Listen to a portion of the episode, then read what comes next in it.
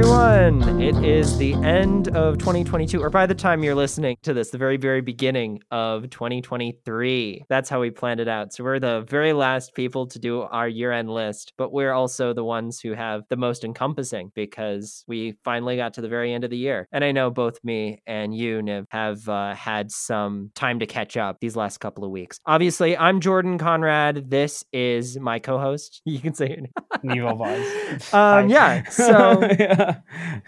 If you don't know it by now, what are you doing? Some people, this is going to be their first episode. End of year lists are something that a lot of, I mean, I know I love to listen to random people's end of year lists. I always love to know what's going on in others' heads, things I've missed, things that I also loved. Um, you've been catching up, Niv? Yeah, I've been marathoning. I've been marathoning because I realized that while I was not lacking in terms of my television viewership this past year, I was severely lacking with the movies. I actually had the same thing. Yeah? Yeah, totally. I just watched The Rehearsal. I actually marathoned. My uh, Christmas tradition is to watch Star Wars, so I marathoned the first season of The Mandalorian to prepare for the new season coming up, so I'll finally be caught up by the time March rolls around. Nice. But yeah, you know, like I took some of your suggestions and I think some of them made it to my list. That's awesome. But yeah, I mean, overall, like a good year for film. I'm excited to talk about like our inevitable Oscar sort of season that is coming oh, man. up. Yeah, there's there's some really good ones. Yeah, I think it's going to be a really tough sort of bracket to predict.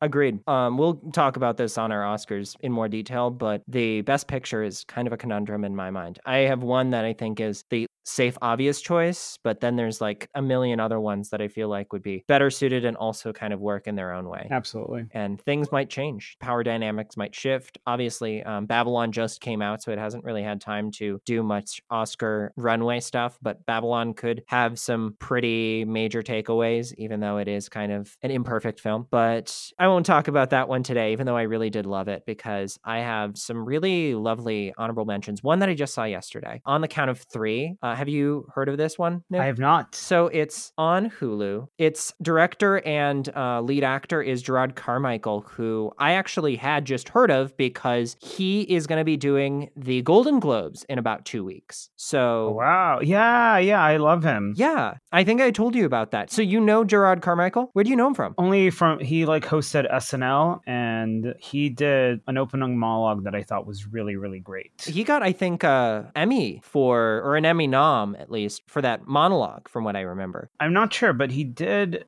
he was sort of tapped to do it because he had like an H B O comedy special. Totally. And that's when like he really started popping in terms of like the mainstream, or at least close to mainstream. So yeah. He's friends with Bo Burnham. Yes, he is. And I think like it makes sense. I feel like they're both, they have a similar vibe to each other, which is why I really like them. But yeah, I, I think he is a really phenomenal sort of artist from what I've seen of him. So. He really is. So on the Count of Three has that thirty-five millimeter vintage look to it, but it's about two guys who have a blood pact to do a murder-suicide on each other. Mm-hmm. The opening of the film has both of these guys with a gun trained on each other's heads, and they say, okay, on the count of three, one, two, and then the movie starts. So that's where the name comes from. And so throughout the movie, you see the last twenty-four hours of these guys' lives, and it's really an interesting meditation on mental health, which is something that's very near and dear to me. And so I thought it was just absolutely fantastic. So that's got to be on my honorable mentions. Another one that also does fit in kind of nicely into the bracket of mental health is We're All Going to the World's Fair, which is this, I think it's a debut directing project. I don't have the info on this, on these two as ready as my mains, but uh, We're All Going to the World's Fair has this young actor who is just fantastic. She plays a small part in the new movie Bones and All, although she's like two years older because I think this was one of those movies that was being made around quarantine. So, you know, she's been growing up. But We're All Going to the World's Fair was pitched as this horror movie. It feels like a creepypasta. What, and what does that mean, Jordan?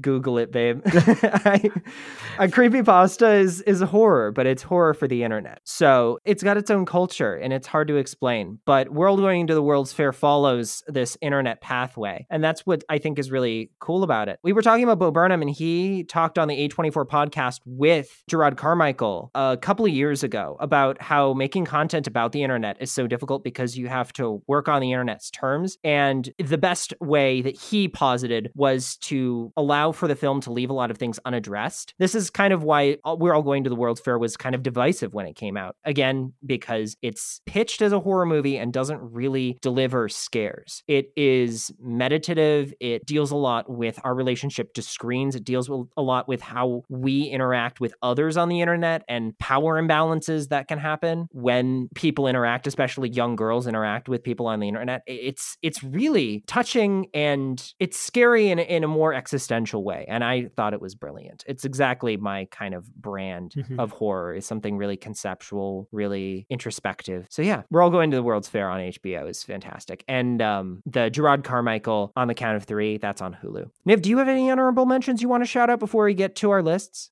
Oh yeah, absolutely. I mean, like, the first one for me is definitely the movie Prey by Dan Trachtenberg, starring Amber Midthunder. Wow. I know, isn't that a crazy honorable mention? Um, also a Hulu film. I just thought it was interesting because that is a franchise that I kind of consider to be dead. Yeah. Obviously, there was the critically panned, even more so than is Iron Man three, which is the Shane Black Predators movie. Mm-hmm. And then after that, they made another one, didn't they? I mean, this is the one they made after that one, because Shane Black was in the original. Yeah. Predator film. That's how he had like the clout to to try to make this one. Yeah. Oh, interesting. Like this one in particular, I really appreciated because I, I saw a meme after this movie was released where it was like, yeah, I wish all these big budget franchises were made this way. Put Alien in the Shogunate era. Put, you know, Final Destination in the pirate era. And could you tell me what the formula is and how it plays out in Prey? Yeah. Because I know that it's a uh, Predator movie. Is it a period piece? Yes, it is a period piece that's grounded by, you know, an exploration of Native American culture. Oh, interesting. Specifically the Comanche tribe. I think I'm saying it right. Yeah. And what's, so it's like that, you know, Great Plains frontier sort of uh, vibe. And obviously like it's rooted in their, you know, hunting culture of, of that Native American sort of sensibility. And it also talks about like how it was such a lawless sort of place. And the only way you could prove yourself is if you could hunt something that was bigger than you, which is such an amazing sort of parallel to what Predator is, this big monster that thrives on hunting you as its prey. But, you know, like the things it comes up against are also sort of predators in their own, which is this warrior woman, Comanche woman, played by Amber Midthunder. That's why that meme that I saw really affected me, because I was like, yeah, that's how you fix these stale sort of big franchises. You you take, you know, the core of them, and which which is, in at least in Predator, like the whole thing, it's like prey predator versus prey, and then you really ground it in historical periods that thrive in sort of that theme, and also cultures that thrive in that theme, because it, it makes it that much more powerful. It's not just exploring this big alien monster, it's actually exploring like a culture that we don't talk about and how cool that culture really is. I mean, that entire movie is actually dubbed in Comanche as well, so you can watch that whole movie in that Native American language, which is amazing. I almost wish that they would have originally had the actors speak in their native tongue and just have it all be subbed, but I know that it's also a big franchise tentpole movie, even though I don't think it had a theatrical release. No, it was Hulu, which is why it was made possible to have that option in the first place. And it, but I think be a little bit more experimental. That's really cool. Yeah, but that's what I mean. It's like the first step towards, I think, fixing this problem of what do you do with these really old franchises that people constantly try to re- revitalize. Yeah, attempt to rehydrate a rehydrated corpse. Yeah, exactly. I mean, and the best way to do that is just ground it in something real as opposed to just make it more ridiculous, which is what Shane Black did in twenty, twenty eighteen with his version. Uh, my second honorable mention was actually Fire Island by Andrew Ahn. Oh, I hadn't seen that yeah, one. Yeah, it's great. That's, uh, th- I believe that's a retelling of like an old old, like, what is that? Um, like an old book. It's an adaptation of Jane Austen's Pride and Prejudice. Jane Austen. So it's Austen, but with gay men, right? Yes, exactly. It's basically gay Pride and Prejudice, but done in such a really smart and unique sort of way. Also released on Hulu and uh, yeah. produced by Searchlight Pictures. It stars a lot of Asian American men, uh, like Joel Kim Booster and Bowen Yang, for instance. Bowen Yang's a great actor. Another S N L amazing person. Yeah. It takes that story and it does something fresh with it. It would be really easy to be like, yeah, it focuses on, on gay men. It focuses on like Asian American gay men, but it does more than that. It actually tries to talk about like how within that original story of Pride and Prejudice, the main character doesn't want to get married because she doesn't trust sort of the man that she, she likes. She also is like, no, I don't want a man to entrap me because I am a woman. Men constantly entrap women in my period. But here, it's like talking about sort of that hookup culture of I don't want to settle down because I feel like I will be entrapped, which is like an interesting spin on it and such like a toxic man perspective to have. Yeah. And especially because like I have a lot of gay friends myself and they're really embroiled in that hookup culture. Me too, man. Well, we went to we went to theater school, so we have plenty of friends who range of a very large spectrum of, because we had a very diverse school. So I yeah, mean, exactly. Case in point, you're a very diverse man. You're in Thailand right now, right, Niv? Yeah. Case in point. I am. I am in Thailand doing this recording at one a.m. You're a champ. You're the M V P of, of twenty twenty-two, man. Yeah. I'm the real honorable mention here.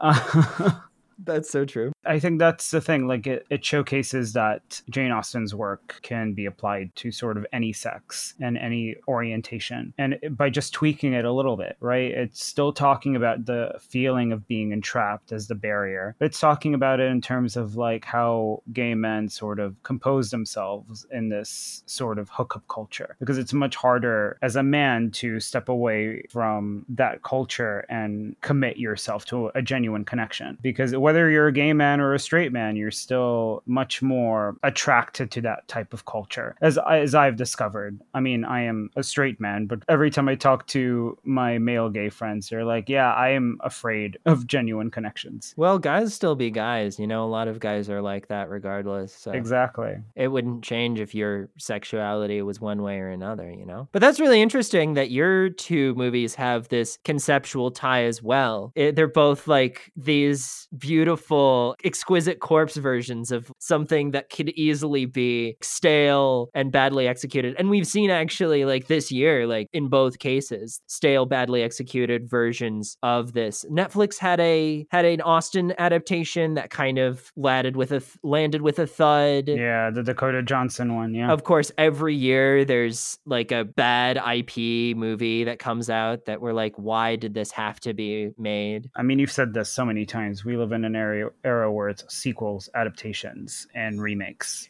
It has to be. Yeah. Like sequels, adaptations, and remakes are just truly the most financially viable. We see this again and again and again. This last weekend, Babylon just came out. It failed to gross even five percent of its one hundred million dollars budget on opening weekend, even though it had a really well-known director. It obviously had two huge movie stars. Even despite that, something that doesn't have that sort of like neat selling point is really hard to glom onto. Now, granted, Babylon is kind of a messy movie. I need to move away from that one because we can talk about that on our Oscars conversation. Um, movies, man. So for your top five of your movies. Oh yeah, we have to we have to go in our own countdown. Six, five, four, three, two, one. Yeah, we do. Countdown to five. So starting from my five, specifically my fifth, since we're alternating, I actually want to put Mad God as my fifth uh, best movie of the year. Ooh, we should hold off on talking to Mad God because I have that one at not my number five, but we can talk about that one in a second. Uh, yeah, I feel like we have a very, I feel like our list is very similar, actually. I mean, what's interesting about Mad God is like it was released last year in twenty twenty-one, um, but it was a very limited limited release, and then it was released widely this year, and I watched it this year. Well, it's one of those that's been released periodically. There was um, an early cut that was the first like half of the movie from back in like twenty eighteen or something like that. I have a whole timeline on the blog that you can check out. I wrote it, it the movie first had a wide release on Shudder earlier this year, so that's yeah. all on my on my blog at kaboom viper dot com. So I actually have a very long, arduous thing on that. But let's hold off talking more Mad God, because I love that movie, but it's not my number five. Um, but I'm glad you really, really liked it. A very inventive movie. Yeah, exactly. And I think that's what pushed it to number five. I don't think it was, I think it was visually deep, but I think beyond that, it was because it was so atmospheric and so moody and so visual. And I would recommend it as just like a visual experience. I mean, it's a much more interesting visual experience than Avatar two is. Don't watch Avatar two. Instead, watch this. Well, that's, I mean, it's it's kind of apples and oranges, but I, yeah. I would agree. Avatar two isn't on my list. Okay, my number five actually blends well with Mad God, which is uh, Marcel Duchamp with Shoes On. Also a movie that's taken a long time to make. Um, started back in twenty ten, obviously, with an internet short that a lot of people know, starring Jenny Slate. So Jenny Slate, I think this was right after she was dropped off of S N L. She worked on Marcel Duchamp with Shoes On. And it's just this like shell character with like a squeaky little voice. There's not a whole lot to this internet video, but she takes this and makes a full movie where she lives in this house. She has these intricate contraptions, or he, I guess, is the pronoun of the character. He has these intricate contraptions that he goes and he lives at this house with people in it most of the time, and then it gets Airbnb'd out. The sort of narrator character comes in. The interesting thing about it is that it's kind of in some way about a marriage. So Dean Fleischer Camp directed this. This is his first directorial project.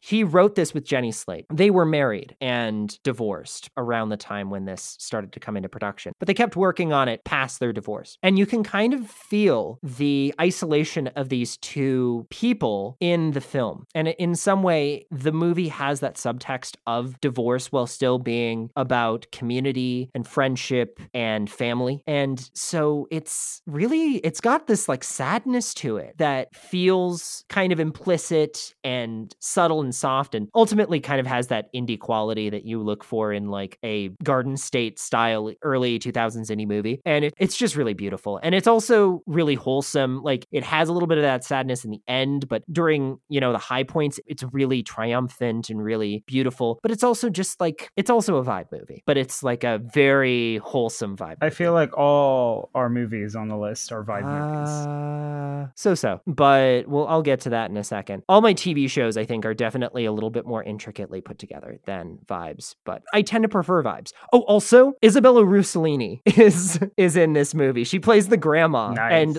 yeah.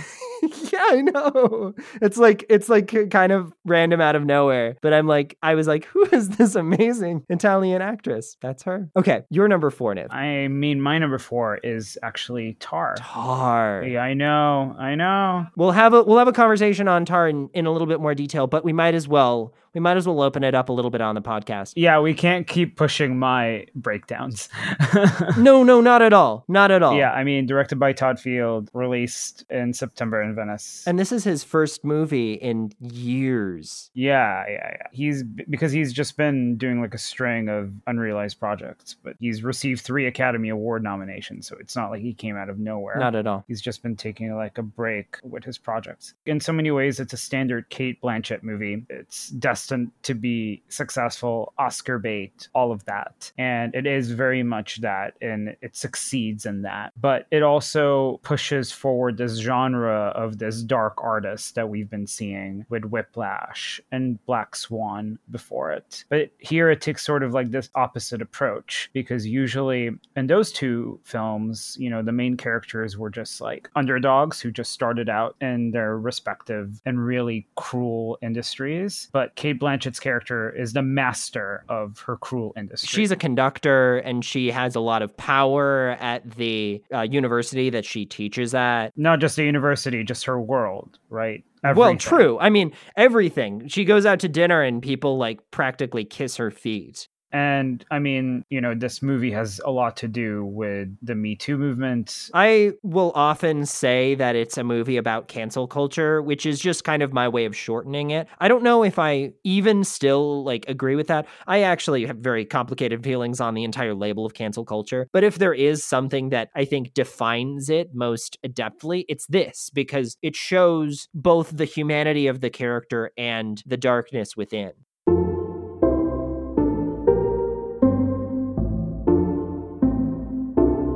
Hey, what's up? Jordan from the future. We're about to dive into some light spoilers, and we're also talking about some adult themes and power dynamics and sex and stuff like that. So just be aware that we're getting into some mossy territory here. All right, back to the show. Well, because we shouldn't beat around the bush. I mean, this is a character that grooms women who work underneath her, including like students um, who want to be successful musicians. Well, let's let's not be too let's not be too explicit about that, but I think you've done it just right. But, you know, this is a character that grooms them, and then she gets caught for it, and then she has to deal with the fallout of it. And it's really interesting because the movie humanizes her because she is a human being, and I think because of cancel culture, we forget that there are human beings behind the awfulness that they commit. And at the same time, it, it challenges us to sort of not only separate the art versus with the artist, but also trying to examine the artists for the humanity that they I still have. I think what I loved about it is that it shows you almost right up front who this woman is, and then throughout the movie attempts to convince you the opposite. The format of the film forces you to love this woman, even despite the fact that she is in some ways kind of a monster. And so there's that interplay. And in so many ways that purely has to do with how um, sort of amazing Cate Blanchett is. It's that whole thing with Ana de Armas that we talked about with Blonde and Deepwater. So much of it is just like that actress doing so, so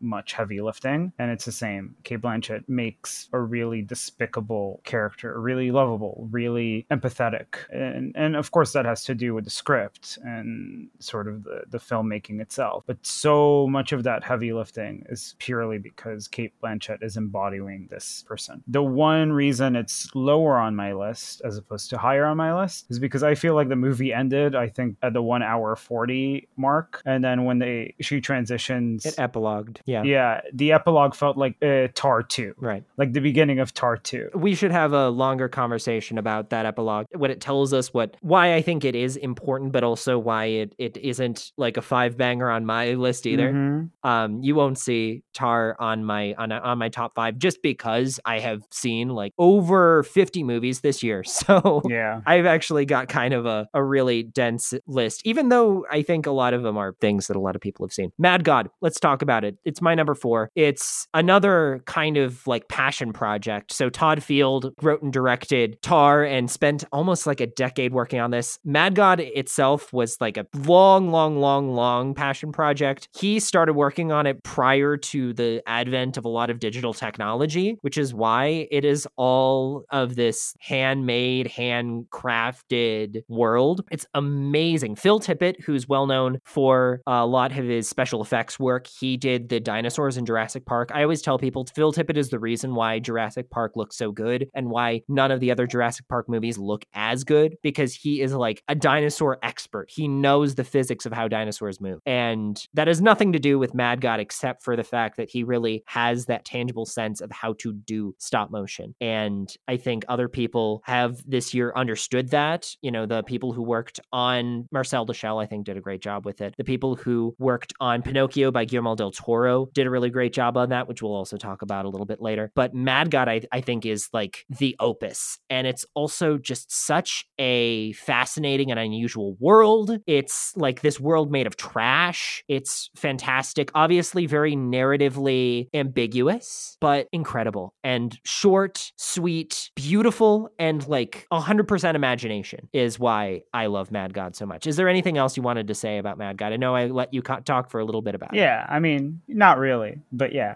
Uh, uh, I, like I said, I think visually it's a visual masterpiece. It's so creative. It's so brilliant. It's so brave what it, it's trying to do because it's so different. I would recommend people to watch it just on that. It's not, but it's not an easy watch. I don't, I think it takes a few times to watch it to really understand what the creative minds were, were trying to achieve with it, because it's, you know, it, it's so thematic and it's so atmospheric. It's not going to spoon feed you information at all, and you just have to judge it for the art it is. But again, I highly recommend watching it because it's unlike anything you've ever watched. So I'd say that's true with almost everything on my top five for movies, and actually for T V, I think works the same way, is that I think that it's like you really need to rewatch this to to feel like you really understand it. I'm saying this as sort of a preempt to a lot of the movies that I'm going to be talking about in a second, that I think you can go through it on your first pass and you'll get something out of it, but it really works better after your second and third viewing. Mad God, I think, is a perfect example of that. Absolutely. And I really want to stress like how different it is from everything else. Like, absolutely, I agree with Jordan. I think, like, every movie that we're listing today, you know, is is worth overanalyzation and and giving it, like, two passes in order to fully get what's happening and what, you know, the creative minds are trying to do with these amazing stories. But at the same time, like I said, Mad God has no point of reference because it's so unique. It's complete fantasy, but it's not like Star Wars fantasy. It's you've you've taken eight tabs of acid and are like floating above the Earth's atmosphere kind of fantasy. Exactly. That's what I mean. It's not an easy watch, but if anything else, it will be an interesting watch. Yeah. You'll be like, well, this is different. All right. Yeah. Uh, you're number three, man. Uh, my number three is After Sun. You know, I feel like where Tar, uh, so After Sun, directed and written by Charlotte Wells, who she did a short film sort of that spawned After Sun, because oh, so After Sun is sort of her debut that she's been workshopping with uh, with shorts, like Whiplash kind of was for Damien Chazelle. Yeah, Damien Chazelle, exactly. But I think this one is deeply connected to her because it's it's sort of autobiographical. I mean, both films were. Oh. Yeah, so the she relates to the little girl, I'm assuming. Yeah, the story is essentially like about a little girl's relationship with her father and how it, when she was a child, she felt like she had this perfect relationship with him. But because she was a child, she couldn't see that he was actually like wrestling with really horrible demons within himself. And I mean, like just like Tar carries this torch of the tortured artist, I feel like um, After Sun carries the torch of, of how children view, view the world in movies and view darkness in movies, like in Tangerine or in Eighth Grade, two amazing examples uh, and amazing movies that you should watch right now if you haven't. But After Sun in particular just adds to that sort of library of amazing films where, where children take the lead and we see the world of the film through their eyes, and how incredibly both innocent and, uh, and joyous it is, but also how incredibly tragic and sad it is, because you know the, the entire time she the character has an immense love for her father, but she can't do anything to to help him because she is just a child. I was literally getting chills as you were talking about it, remembering that movie. The ending is like probably my favorite ending of the year, one of my favorites, because of just the way that it, it ties everything up. It's really, really beautiful and almost kind of literary. Paul Mescal plays the father, obviously, like incredible performance there, but Frankie Corio, oh Oh my goodness. Yeah. Oh my God.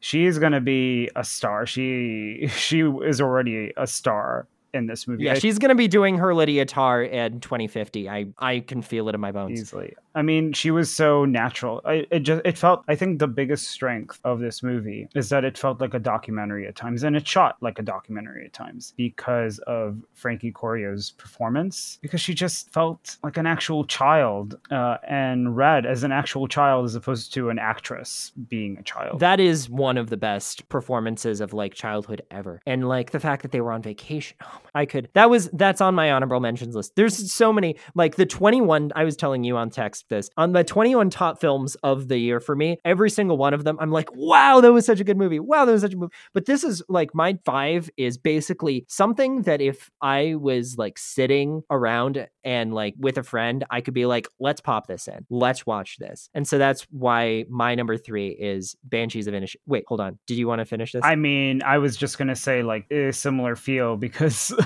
I was going to say if, if it wasn't for the number one and number two movies of my list, After Sun would have easily topped it. Like it would have been, the, and any other year After Sun would have been top cond- contender. I would have ushered it to be like the uh, best picture of the year. But, you know, you were just going to say Banshees of Inisherin, which was also one of on my honorable mentions list. So, yeah, well. I think we probably have that in uh, in common. We have a lot of things that we would put on our list. I uh, probably directly mentioned things to you to watch that were on my honorable mentions that weren't on my tops because there is just like so much like meaty material on in a lot of these movies. Great year for movies, great year for T V, just great year in general. Banshees of Inisherin is my number three. So this movie is from a man that you and me have loved for a very, very, very long time. Uh, Martin McDonagh, who he started as a playwright. His famous play is The Pillow Man, but Beauty Queen of Liane is, or I think that's how you pronounce it. Yes, it is. The Lieutenant of Inishmore. These plays like shaped me as kind of a teen, honestly. I was like pretty young when I read Lieutenant of Inishmore, and my mother gave it to me. She was like, this is one of the funniest things I've ever read. I think you're going to get a lot out of this. And I read it and I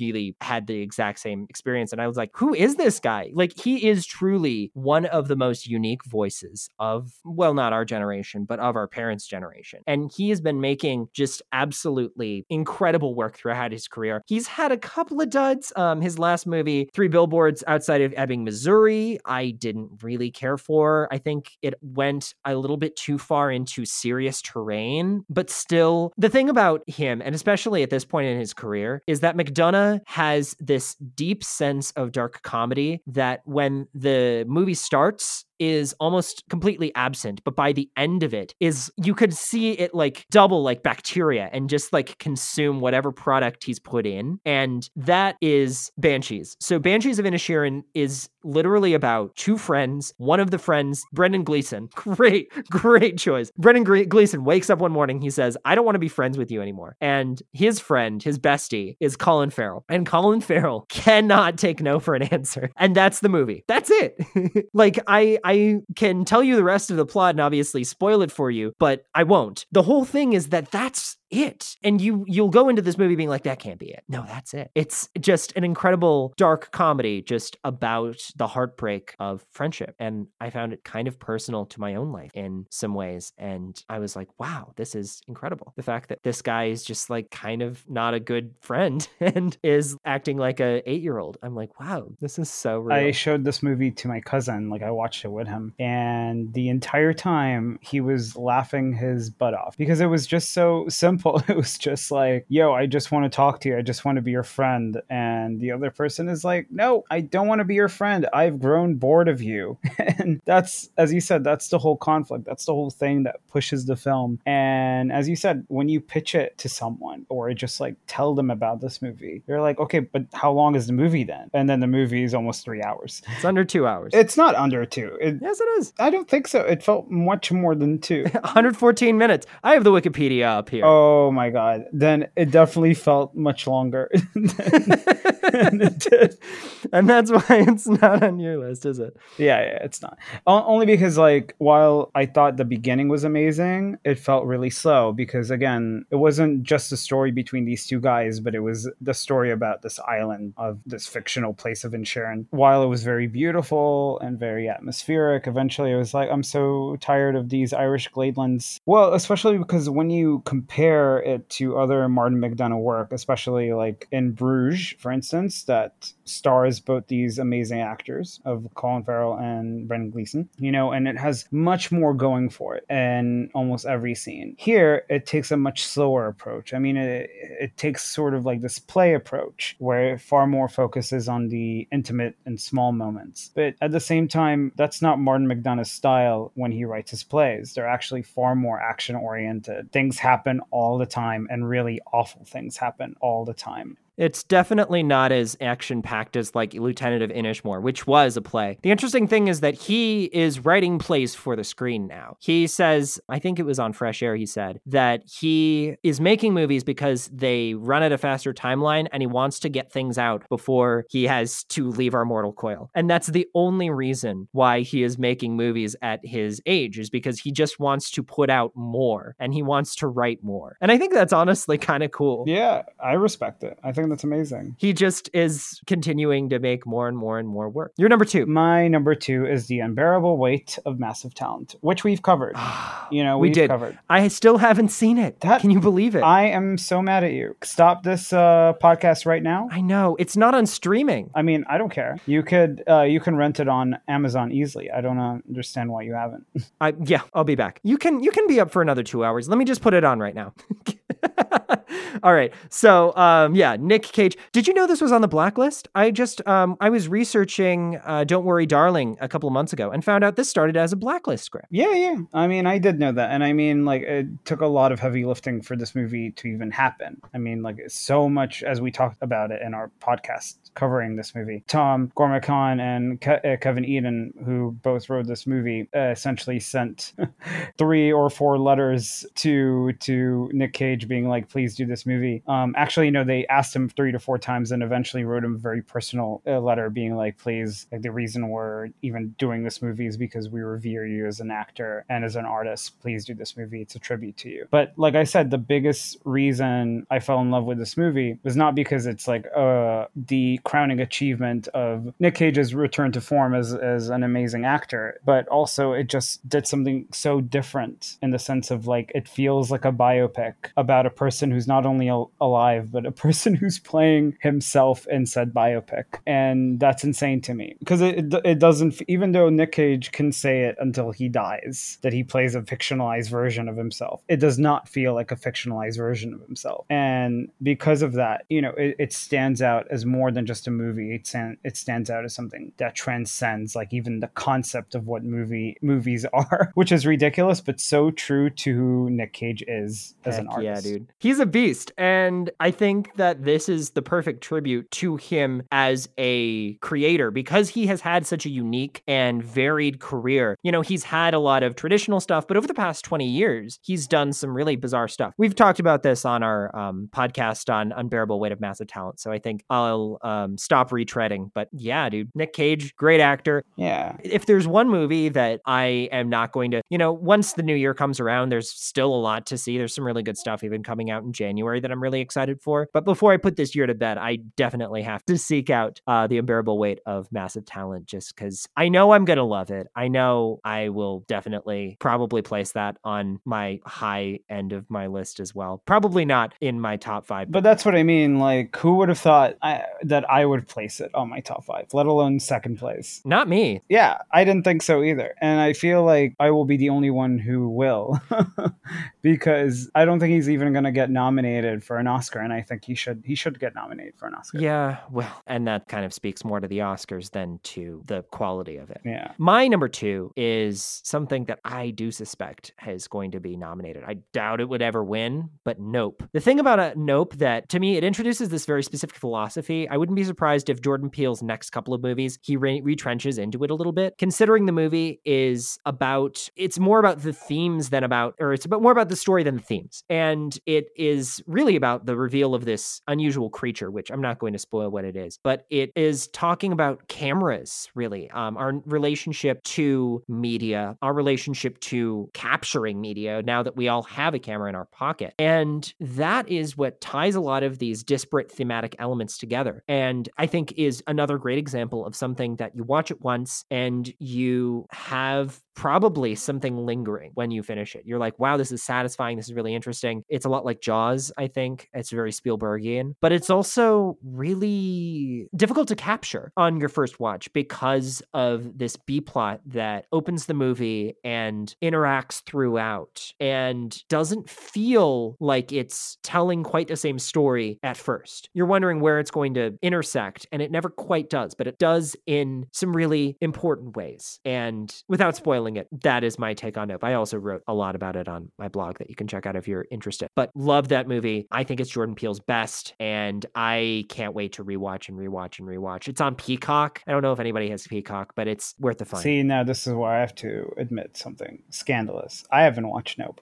So it will be my New Year's resolution to watch Nope, and your New Year's resolution to watch Unbearable Weight of Massive Talent. That sounds great. I think we're both going to have quite a time. I mean, there's a ton to like. It's more of a thriller than horror, I think, for the first time in Jordan Peele's career, which is why at first I thought no one was going to put this on their end of year lists. I was actually really surprised to see, as things have started to come out, more and more people are on my page, because I ranked this top of the list right at the beginning of the year. And that's something that is also unique to my um, number one, which it's kind of stayed at number one since I first saw it early, early, early this year. But before I get to that, Niv, you're number one of the movies section. I feel like it's the same. I honestly feel like it's the same choice. So I think we should both say it at the same time.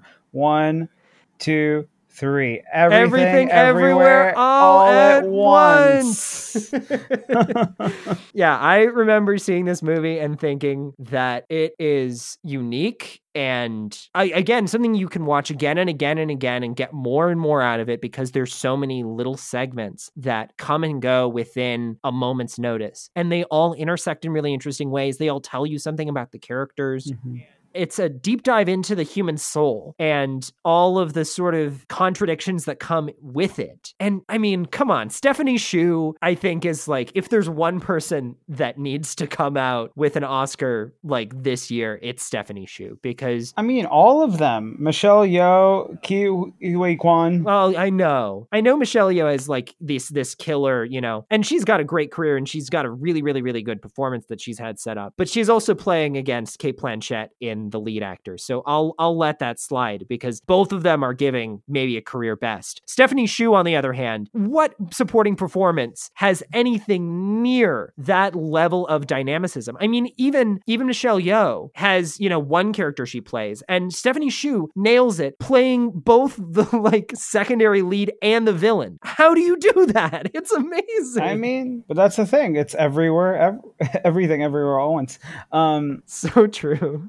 But I think we covered this and talked about this so much, uh, ironically, at the same same episode where we talked about Unbearable Weight of Massive Talent. It was made in such a unique way. It first was made for Jackie Chan, and then it was transitioned to Michelle Yeoh as a tribute to her career. And then they changed the name, because it was originally Michelle, and then they changed the name. Yeah, because she was like, no, that's my one sort of clause to this, for me to do this movie. Don't name the character after me. But, you know, it has to do so much with, I feel feel like it's it encompasses everything that we've been talking about in the the four other movies and the honorable mentions that we've made. It consolidates so much of those themes that we talked about in those other movies. For instance, we talked about like how these big franchises, how they can be successful by just grounding them into something real, something topical, something important, something cultural. I mean, it, it, and this movie talks about like the Asian American experience with the whole zeitgeist that we're dealing with, which is the multiverse. Thanks to the Marvel Cinematic Universe, all we're seeing is the multiverse and different realities, and so much of that has to do also with Rick and Morty and how that's really big in our culture right now. Honestly, I think Rick and Morty predicated even the Daniels. Of course, but that's what I mean. I feel like it has all come into this perfect storm of like, this is what we're talking about right now. In the past five years, it was truly just superheroes, but now thanks to all sorts of superhero movies moving in that direction alongside with a lot of other movies and shows, it's It's just become the focus of the past two years that the multiverse is the cool thing to to focus a story on right now. And this is the best way to do it, right? By talking about something really important and doing it in a really courageous way that feels fresh and different. And Everything Everywhere All at Once has all of that. You know, it goes out of its way to just be artistic, but it also goes out of its way to be just a genuinely good movie and a unique movie. And I feel feel like I haven't seen a movie like that in such a long time, because as we said, everything is an adaptation, a sequel, or a remake, and this is none of that. What's fascinating is I think it's my favorite action movie I've seen since The Dark Knight, and even The Dark Knight was an adaptation and a sequel. Another great character story that I think has a similar tone that I actually just saw the other day is The Searchers, which is even farther back. But strangely enough, The Searchers is a sequel.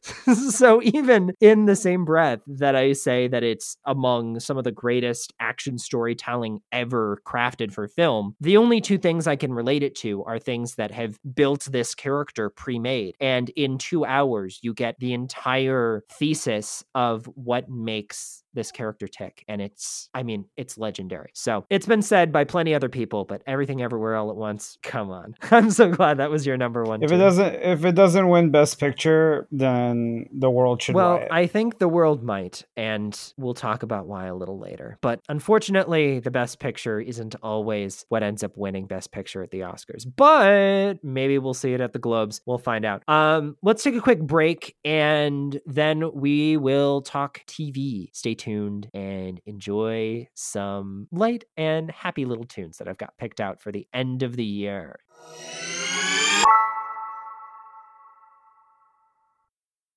All right, let's talk T V. I'm so excited to get into this because it's been like maybe the best year for T V ever. Yeah, I would agree. I mean, this was this list was so hard to compose. I mean, I am just proud of myself that every show I picked, at least for like my actual top five, every show is like in its first season. So it just started out, it just got out of the gate swinging, and my honorable mentions are just continuations of older shows. What are your honorable mentions? I just want to speak through this one, uh, these two, because I've actually talked about them on the podcast. We did whole episodes on them. But Hacks and um, The Boys. I thought they were, like, Hacks was in its season two and The Boys was in its season three. I feel like those shows really, like, improved on their previous seasons and, and tried really different but really important things. And what I mean by important things is, like, they talked about really topical situations that we experience in our society. With Hacks, it was sort of a women's role and, and the arts and sort of, like, that older generation thinking of, like, what were women's roles and that younger sort of millennial sort of Gen Z thinking of, like, what women should do to be successful in the comedy industry. And with The Boys, it's like that. I feel like it's the only true anti-culture show that we have right now that's like mainstream. And of course, like it combats the whole like zeitgeist that we are currently going through, which is superheroes. And it just calls it out as being like bullshit. You know, like what if superheroes were real? How would we actually deal with them? They would probably be as awful as Donald Trump, you know? And I feel like it's shows those two that try to actually make really edgy but really important conversations that appeal to to sort of my sensibility as an artist, because they actually talk about things I'm interested in. That's my honorable mention as well. Um, Atlanta, mine is uh, two and one, Atlanta season three and four. Both of these seasons prove once again that Atlanta is one of the best shows ever to grace our screens. It came back really, really strong with a really fantastic first episode. It was kind of leaning into a lot of the more experimental qualities of season two later in season three, which I didn't adore, but I thought was interesting to explore. And I think more so now that it's an entire piece, now that Atlanta is all on the same platform, it's actually just a really good streaming show for that reason, because it's a great uh, show to pick up episode by episode and just put one on the docket and play it and be like, okay, so this is cool. And this is an interesting satire of something. I would actually say in many ways, it's more of an anti-culture show in the way that it just sort of bucks culture. It takes a lot of the preconceived notions of what makes a sitcom and completely eschews them. And I think the final episode in season four, the very, very last episode ever, does a really great job of being a season finale because it both bucks the culture and doesn't go full Seinfeld on its season finale in a way that makes it so that you feel kind of warm and fuzzy, but don't feel like you are being coddled, which is something that I think a lot of Uh, season finales do, especially in sitcoms. And so beautiful. You mean series finale, right? Well, yeah, it's the series finale. It was also, it was the end of the season too. Just checking. Amazing, amazing show. And as of now, that's all we get for Atlanta. Time for our top five, Jordan. And this time, how about you start with your fifth? Number five for me, Euphoria season two. So we've talked a little bit about this. We actually talked about this on our very, very first episode. Euphoria, one of my faves. Euphoria season two ups the game for me, um, has one of my favorite episodes of the year. Runru. with Rue running around town. Run, Rue, run.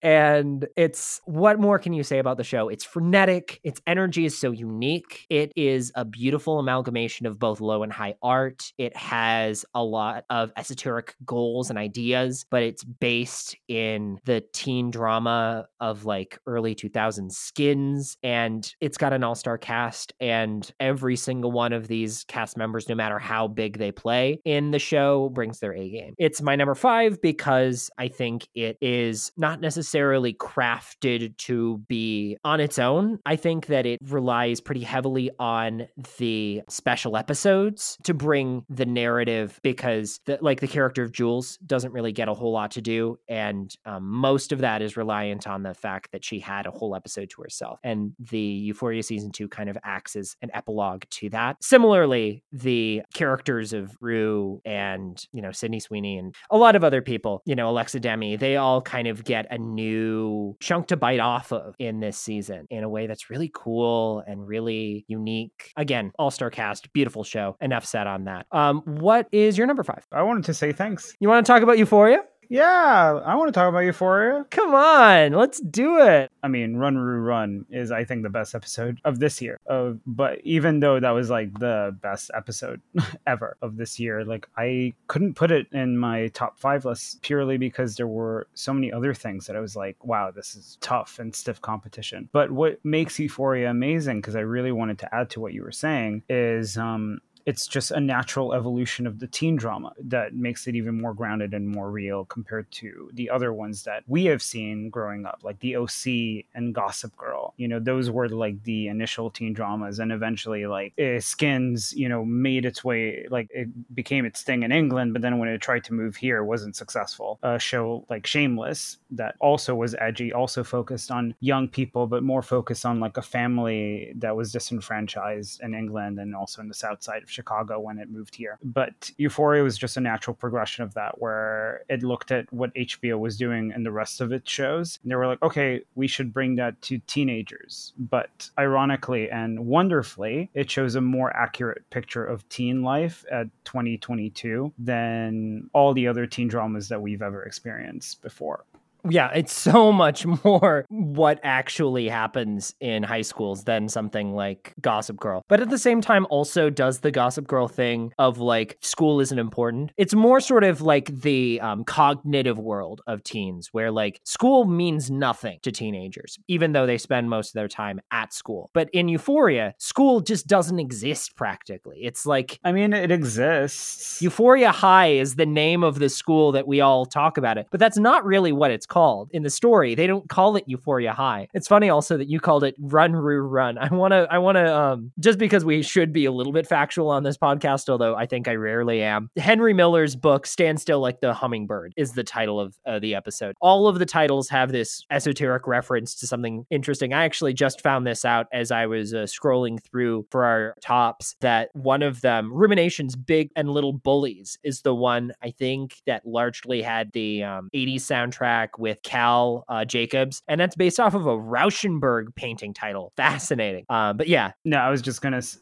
agree with you that you're right. High school isn't important. It's used more as like an outlet for these characters to run amok, you know, like they're, especially like Sydney Sweeney's uh, character, when she does like her runway, like outfits, using the school halls as like a runway towards like uh, Nate Jacobs. Yeah, it's, it's her way of showing off and be like, I'm a baddie. I'm exactly like my bestie man. Maddie. Yeah. Cassie and Maddie. I keep calling them by their, their actor names. It's so easy now that these people are like cultural sensations, right? To be like... Yeah, uber famous. Yeah, yeah, to be like, oh my God, like Miss M-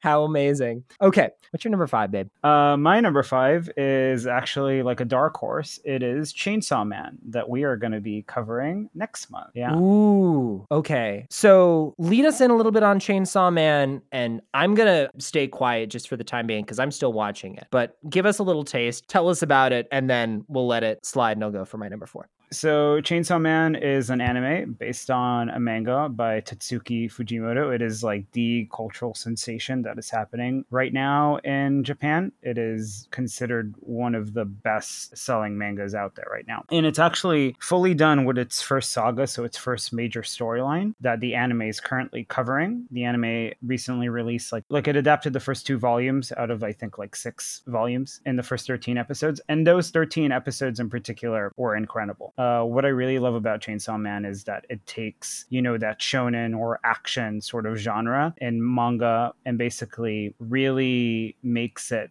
filled with incredible depth and grittiness, but also it just gives the main character, who has almost no aspirations other than living a minutely normal life, the most basic of aspirations. And th- because he's given just like the bare minimum motivation, it's so fascinating because every little thing, every time he gets like a semblance of a normal life on his journey, it makes him incredibly happy because he starts off in a place where he's essentially an indentured servant to um, a big mafia organization in Japan. And like I said, it, it's also what's really interesting about the shonen genre in general in Japan is that it's their take of the superhero culture that we have in the States. So essentially Chainsaw Man is just like Asian superheroes, or like a take of Asian superheroes, but just done in a way that feels far more realistic and cruel. Like I would actually compare it, Chainsaw Man, more to Euphoria than I would to um, the M C U, which I think is so fascinating and why I'm like, oh my God, you should watch this show. Also, I know Jordan is still watching it right now, but one of the best elements about Chainsaw Man is that it actually has film compositions. Every time I watch an episode, I'm like, hmm, somebody actually storyboarded this stuff and tried to do visual metaphors and tried to be an actual filmmaker with, with these with these frames. And I think that's amazing. I think it, it should be way more implicit, especially with animation, but so rarely is here in the States. So I'm glad to see it. My number four is Hulu's The Bear. So this show is also in its first season. You might, might be on your list. I don't know. It's a just like equally to Euphoria, like frenetic, occasionally really, really, really stressful show about the world of like the kitchen. Mm-hmm. And it's also something that's a story that's very personal to you and me, Niv, because yeah. we were both huge foodies in the Chicago scene. And I was like... And just Chicagoans in general. Well, we were both Chicagoans, but we were Chicagoans who ate a whole lot. We were famous for our food adventures, um, famous to you and me alone. Our, our podcast back then was only in our minds. It w- and it was about food. It was... We literally, we would literally like practice podcasting about food. So yeah, but it, uh, at the end of Would We Come Back, when we were talking about Italian beef, my answer was always a resounding yes, because I loved an Italian beef and I love the show about Italian beef. I can't wait to see what they do with the second season. The Bear, to me, almost, almost, almost perfect, like a nine point nine nine nine nine nine out of ten, almost perfect show, except for the last episode. But we talked about that on our program on The Bear. Feel free to go back and watch it. Do you have any little tags about The Bear? Again, I feel like the best shows and best movies and best stories in general just tie and ground themselves in culture. And the Chicago culture is so vibrant. And for those out there that are like, what? What is Chicago culture? You're kidding. That doesn't exist. Google it. It has its own Wikipedia page. I showed it to someone who I know from Wisconsin, and she was like, she said the same thing. Chicago has no culture. And I'm like, mm. when I Google Wisconsin culture, that doesn't exist. But when, or even w- Milwaukee culture, that doesn't exist. But when I... But there's so much Wisconsin culture. Yeah, but not as much. You just gotta, you gotta go there. You can't find it on the internet. You gotta go there. It's not the same as Chicago culture. Chicago culture has rules. It has methods. It has its own cuisine. It has its own like feel and talk and, and vibrancy to it that is just quintessential Midwest. What's your uh, number four, buddy? My number four is House of the Dragon. Heck yeah. So we talked about this uh, one too. Don, don, don. Yeah. I feel like most of our choices will be things that we've talked about. My next two, we haven't spoken about much at all. That's a good sign. But House of the Dragon, I mean, I, I felt like I had to choose it because it had everything going against it. I mean, it was a prequel follow-up to the hottest show on television, uh, which was Game of Thrones, that defined a generation of television and ended very, very badly. So it had that not only being a follow-up to this great show that ended terribly and also had to redeem said show and said universe. It had to be different. It had to stand on its own. And in that first half of House of the Dragon, it didn't achieve that. It wasn't until the second half that it became purely independent and purely its own show. And when it stood on its own, it was amazing. I mean, just Lord of Tides, for instance, ama- like an incredible episode that I highly recommend in response to even like, I will say it again, Run, Roo, Run episode in Euphoria. I just think it, it was... House of the Dragon actually achieved with, with its certain episodes television peak, and it had so much. I know I'm like fussing about this because I'm just trying to say this absolutely correctly. Totally. I just think everything could have gone wrong. Everything could have gone wrong with that show, and it didn't. It, in fact... Oh, I mean, it almost did. We talked about this on the episode. It They yeah. made an entire pilot that they scrapped because it just it didn't work. And it's really hard to recreate the magic of Game of Thrones. And with the fir- first couple episodes, although they were weaker, they still did achieve that. And I mean, like, right now, I'm more excited about the second season of House of the Dragon than I am about anything else, which is saying something, because I feel like even though... We talked about it. One of the weaker parts of House of the Dragon is that it felt like a massive prologue, but a really fascinating and really conflict-driven prologue. But now we're getting to the true conflict, the true meat of the story, and that is really exciting. I feel like it will be a tour de force in its second season when it comes out. My number three is something that I did recommend to you. I don't know if you've ever watched it, but it is really, truly one of the more unusual things. It's got kind of this Lynchian quality, but to me, it's like Twin Peaks meets Yellowstone because it follows this new, like, neo-Western frontier that's sort of been built slowly by the Paramount Corporation with Yellowstone and a lot of Yellowstone's kind of uh, spin-off shows. That's Outer Range on Amazon. So Outer Range is this kind of oddball show. It was coming out along the same time as a lot of other shows for the Emmy time consideration. There was like a ton of shows that were all kind of front loaded. So a lot of this stuff ended up kind of getting lost. Outer Range almost didn't make it to getting a second season. Luckily, I think it is. But it's starring Josh Brolin and Imogen Poots. It's about the Abbott family and the particularly the patriarch of the family, which is this like really big deal in this new style of Western, like modern Westerns, is this old kind of stuck in his ways patriarch kind of representing the like Republican everyman who's sort of been cast aside by modern society and the internet. And this guy just wants to like live on the land and be left alone, and everyone tries to mess with him. And Brolin plays that part perfectly. But also there is this extra element that sort of takes over that arcing narrative, which is that there is a giant black pit that seems to be something supernatural in his backyard. And then that's the show. Amazing, amazing program from Amazon. I thought for a minute that Amazon was going to win the streaming wars this year because of this show. This and then Chloe, which is also on my honorable mentions. Two shows that just absolutely ruled at the first top of the year. And then they dropped the Rings of Power show and I think kind of lost it. But and ruined everything. And then they mortared everything. Mordored everything. There was suddenly a big text on Amazon. Oh, yeah. Uh, which was just Mordor. It's just like the Oppenheimer doomsday clock here in Culver City. Yeah. On my uh, commute to work for a couple of months, I just saw this like giant ticker going like down, down, down, down. And then they finally removed the Oppenheimer doomsday clock because I think it was costing the budget too much money to have something with electronics running twenty-four seven. But maybe it's back, honestly. Anyway, enough about Oppenheimer. Team Barbie. Uh, my my top my top three. Yeah, what's what's your number three? It is Anne Rice's interview with the vampire. Ooh, which I am so sad we didn't cover because I really wanted to. Yeah, I also didn't get to talk about this with you, um, but it's also a little hard to find. I think it's on uh, A M C. So it is. It's on A M C Plus. Talk to me about it. What makes it a unique take on Interview with a Vampire? I know they made a movie of it. Yeah, they made a movie. I mean, it's based on the Anne Rice books, and the movie was with Tom Cruise and Brad Pitt. Yeah, it was a huge movie at the time. So it was like young versions of them and Kristen Dunst. And I think the show just does it a lot more justice. I mean, it finally caught up. I mean, there there have been many cases where they tried to do a movie about like a book many, many years ago, and that didn't really work, or it wasn't as successful because obviously there were more books, or the book was just too long to adapt respectfully. So Interview with a Vampire eventually caught up, and they were like, we should make a television show about this. And when I first heard about it, I was like, I don't want to watch another vampire show. This is just ridiculous. This is like the worst sort of genre ever. At first, it was True Blood and The Originals and The Vampire Diaries. And I could go on and on and on and on.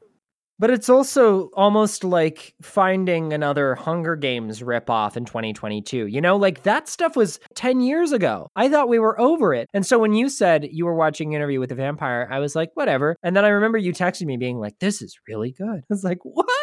It is really good because it treats its characters like what they are, which is human. They don't treat them as like these sexy vampires, you know, that most of the other shows have done as like these boy toy amalgamations of what human beings should be. But instead, you know, it's, it's treating what vampirism is, which is this great, powerful disease that they have to suffer. It gives them so many gifts, but at the same time, it's this cruel curse that they have to deal with. So it's taking it back to its roots of that gothic Dracula sort of vibe, but just in New Orleans and nineteen tens New Orleans. And the main character is also Creole African-American. So he has to deal with the racism in the South of that time and how, you know, that can be grounded with how outcasted vampires are, you know, so it's talking about really important things through fantasy or through something that's a little bit more um, artistic. But, you know, one of my favorite things about The Wire or The Bear or uh, shows that really inhabit like a city is that the city itself just feels like another character. And the reason I love Interview with a Vampire is because it treats New Orleans as just another character in its story. But it, it doesn't just take place in New Orleans. It takes place in two time sort of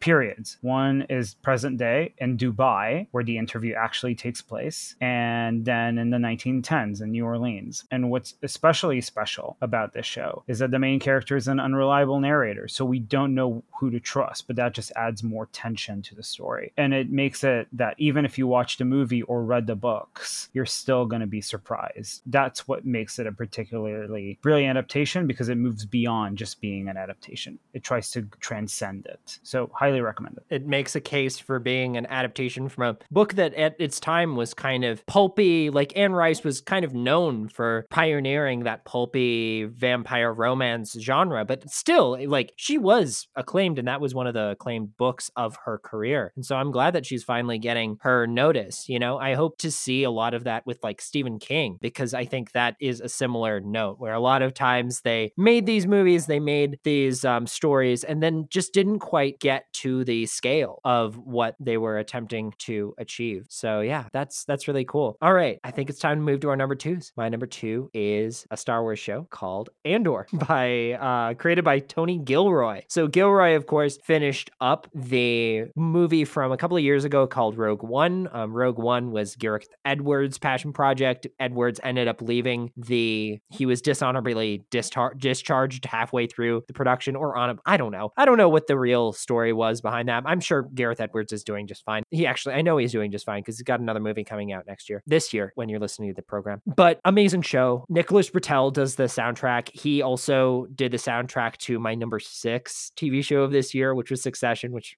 I'll talk about Succession some other time. Love that show. It's just, you know, it's one of my faves just constantly.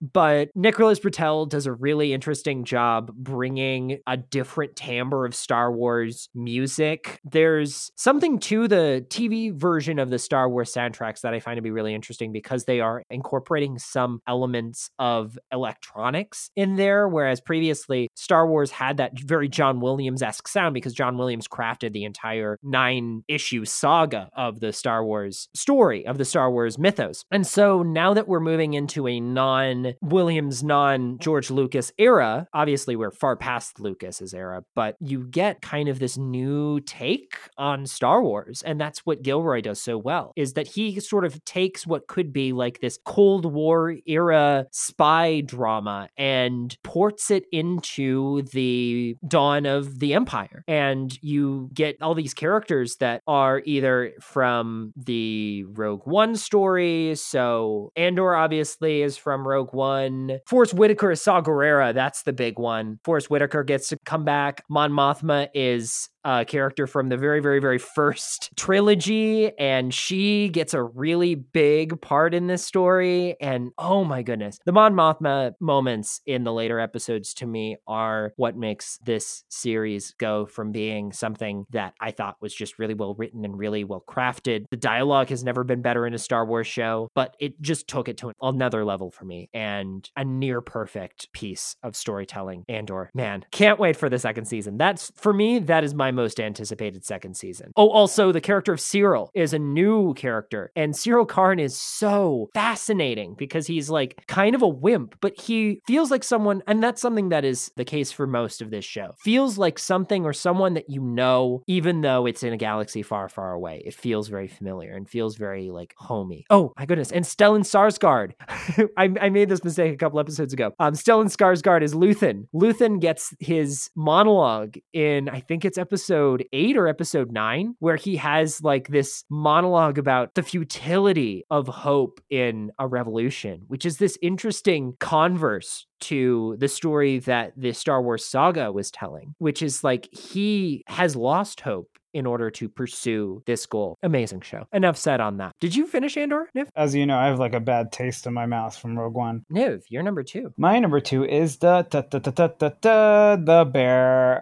The bear, which we already talked about. Exactly. But to add to it, I mean, I think what's really interesting is the other three shows I mentioned, you know, you have to deal with actual like monsters, whether they be vampires or dragons or chainsaw men. These shows, in terms of like their tension and their conflict, remind us that the most dangerous and scariest creature of all is human beings, because the things that happen in the bear's restaurant are more tense than entire battle scenes in House of the Dragon. And that is a testament to how powerful the story of the bear is and how human it is. And I feel it's those kinds of shows that remind us that, you know, the best kind of storytelling is the one that hits closest to home, or the ones that we are just out of reach. And we also talked about, I believe, in Spencer, like how a team in a restaurant in the kitchen is called a brigade, and how that's like a military term. It definitely feels like a battlefield, and but again, that's what makes it so fascinating. Something that is is so conceptually just out of reach. We are aware that kitchens are tense, but we are not aware that they're they can be so tense that they're abusive and they can destroy a person's life on so many levels, whether it be mental, physical, and emotional.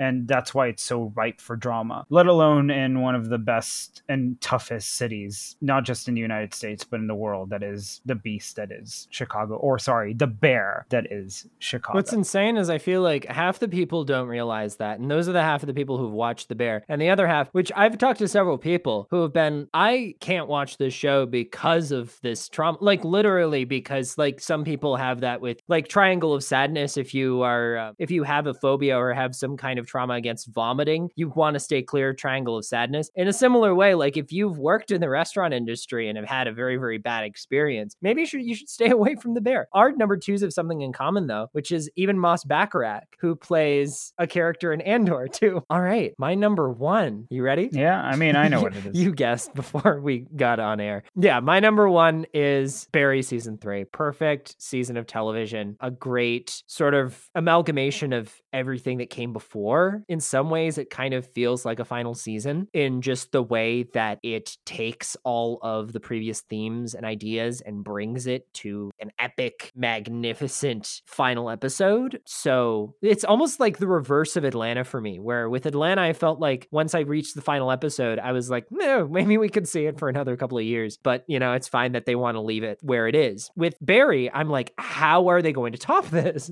How are they going to keep this going? How are they going to roll this boulder further? And I'm fascinated. And we've talked a lot about it. Obviously, we talked about it on our podcast. So if you want to hear me talk about it more, go listen to me talk about it. Go click around. That's that's all I have to say about that. Um, what's your thoughts on Barry? Do you have anything to say before you want to talk about your number one? It was tough for me because like I also love the newest season of Barry. I just keep comparing it to the other two seasons, and I think the other two seasons are structurally better. Like I appreciate how courageous uh, season three is and what it tries to do, and it is very powerful. But at the same time, it does feel like an ending. And even though I am excited for what's going to happen next because it feels so definite and it's ending, I by the end of it, I was like, okay, I am sort of done. Why? Why should I care? And that was sort of like a disappointed feeling because I, I felt like when you get to that sort of ending where you're like, all right, we're done, but we're not actually done, it just leaves like this weird feeling. And I feel like that's the intention, but also because that is the intention, I compare it to other shows that are just like, we're we're new, we're fresh, we're trying to do something truly different, because Barry is a continuation of something versus a show like The Bear that we just talked about, or Interview with the Vampire, which again is taking something really old and making it super new again. But yeah, I Barry will always be one of my top ten shows of all time. I just think that before I can reconcile with my actual feelings about it as a whole, I need to watch the next season before I can even feel a correct critique about this particular season, which is interesting. I actually had that same thing with Atlanta. I watched season three and I was like, okay, I don't really know how I feel about this. But then retroactively with season four, I felt more comfortable saying that season three was really, really, really, really good. All right, let's go. You're number one. I know. Here we are. We've made it. My top choice for the best television show of the year, and I can't state this enough, is the show da, da, da, da, da, da. Rings of Power. Oh, God, no. It's Chloe. I'm glad you put it on your list. I know. Someone had to. And there were, you know, it's one of those things. When there's five other shows that I liked more than Chloe, I, I can't justify putting Chloe on my top five, but I think it's on my top ten. Yeah. I really think it's on my top ten because it's, it's so good. So much. There's so much. I mean, just structurally alone, it's perfect. I can count uh, shows on my hand that I think are structurally perfect. And what I mean by that is that they go full circle without even leaving the tiniest loose end. And the creators of that show knew what, it, what they wanted to do. They set themselves a very specific goal with the amount of episodes they wanted to do. And then they just did it. They told a full rounded story with full rounded characters. And sometimes that's all you need. If, in fact, I wish that's all oftentimes what you needed just to make a perfect show. And I feel like Chloe is as close as perfect as you can get with a television show, especially because like the way it hooks you into its premise is fascinating, right? The whole idea that there There's this woman who's our main character who's obsessed with this other character by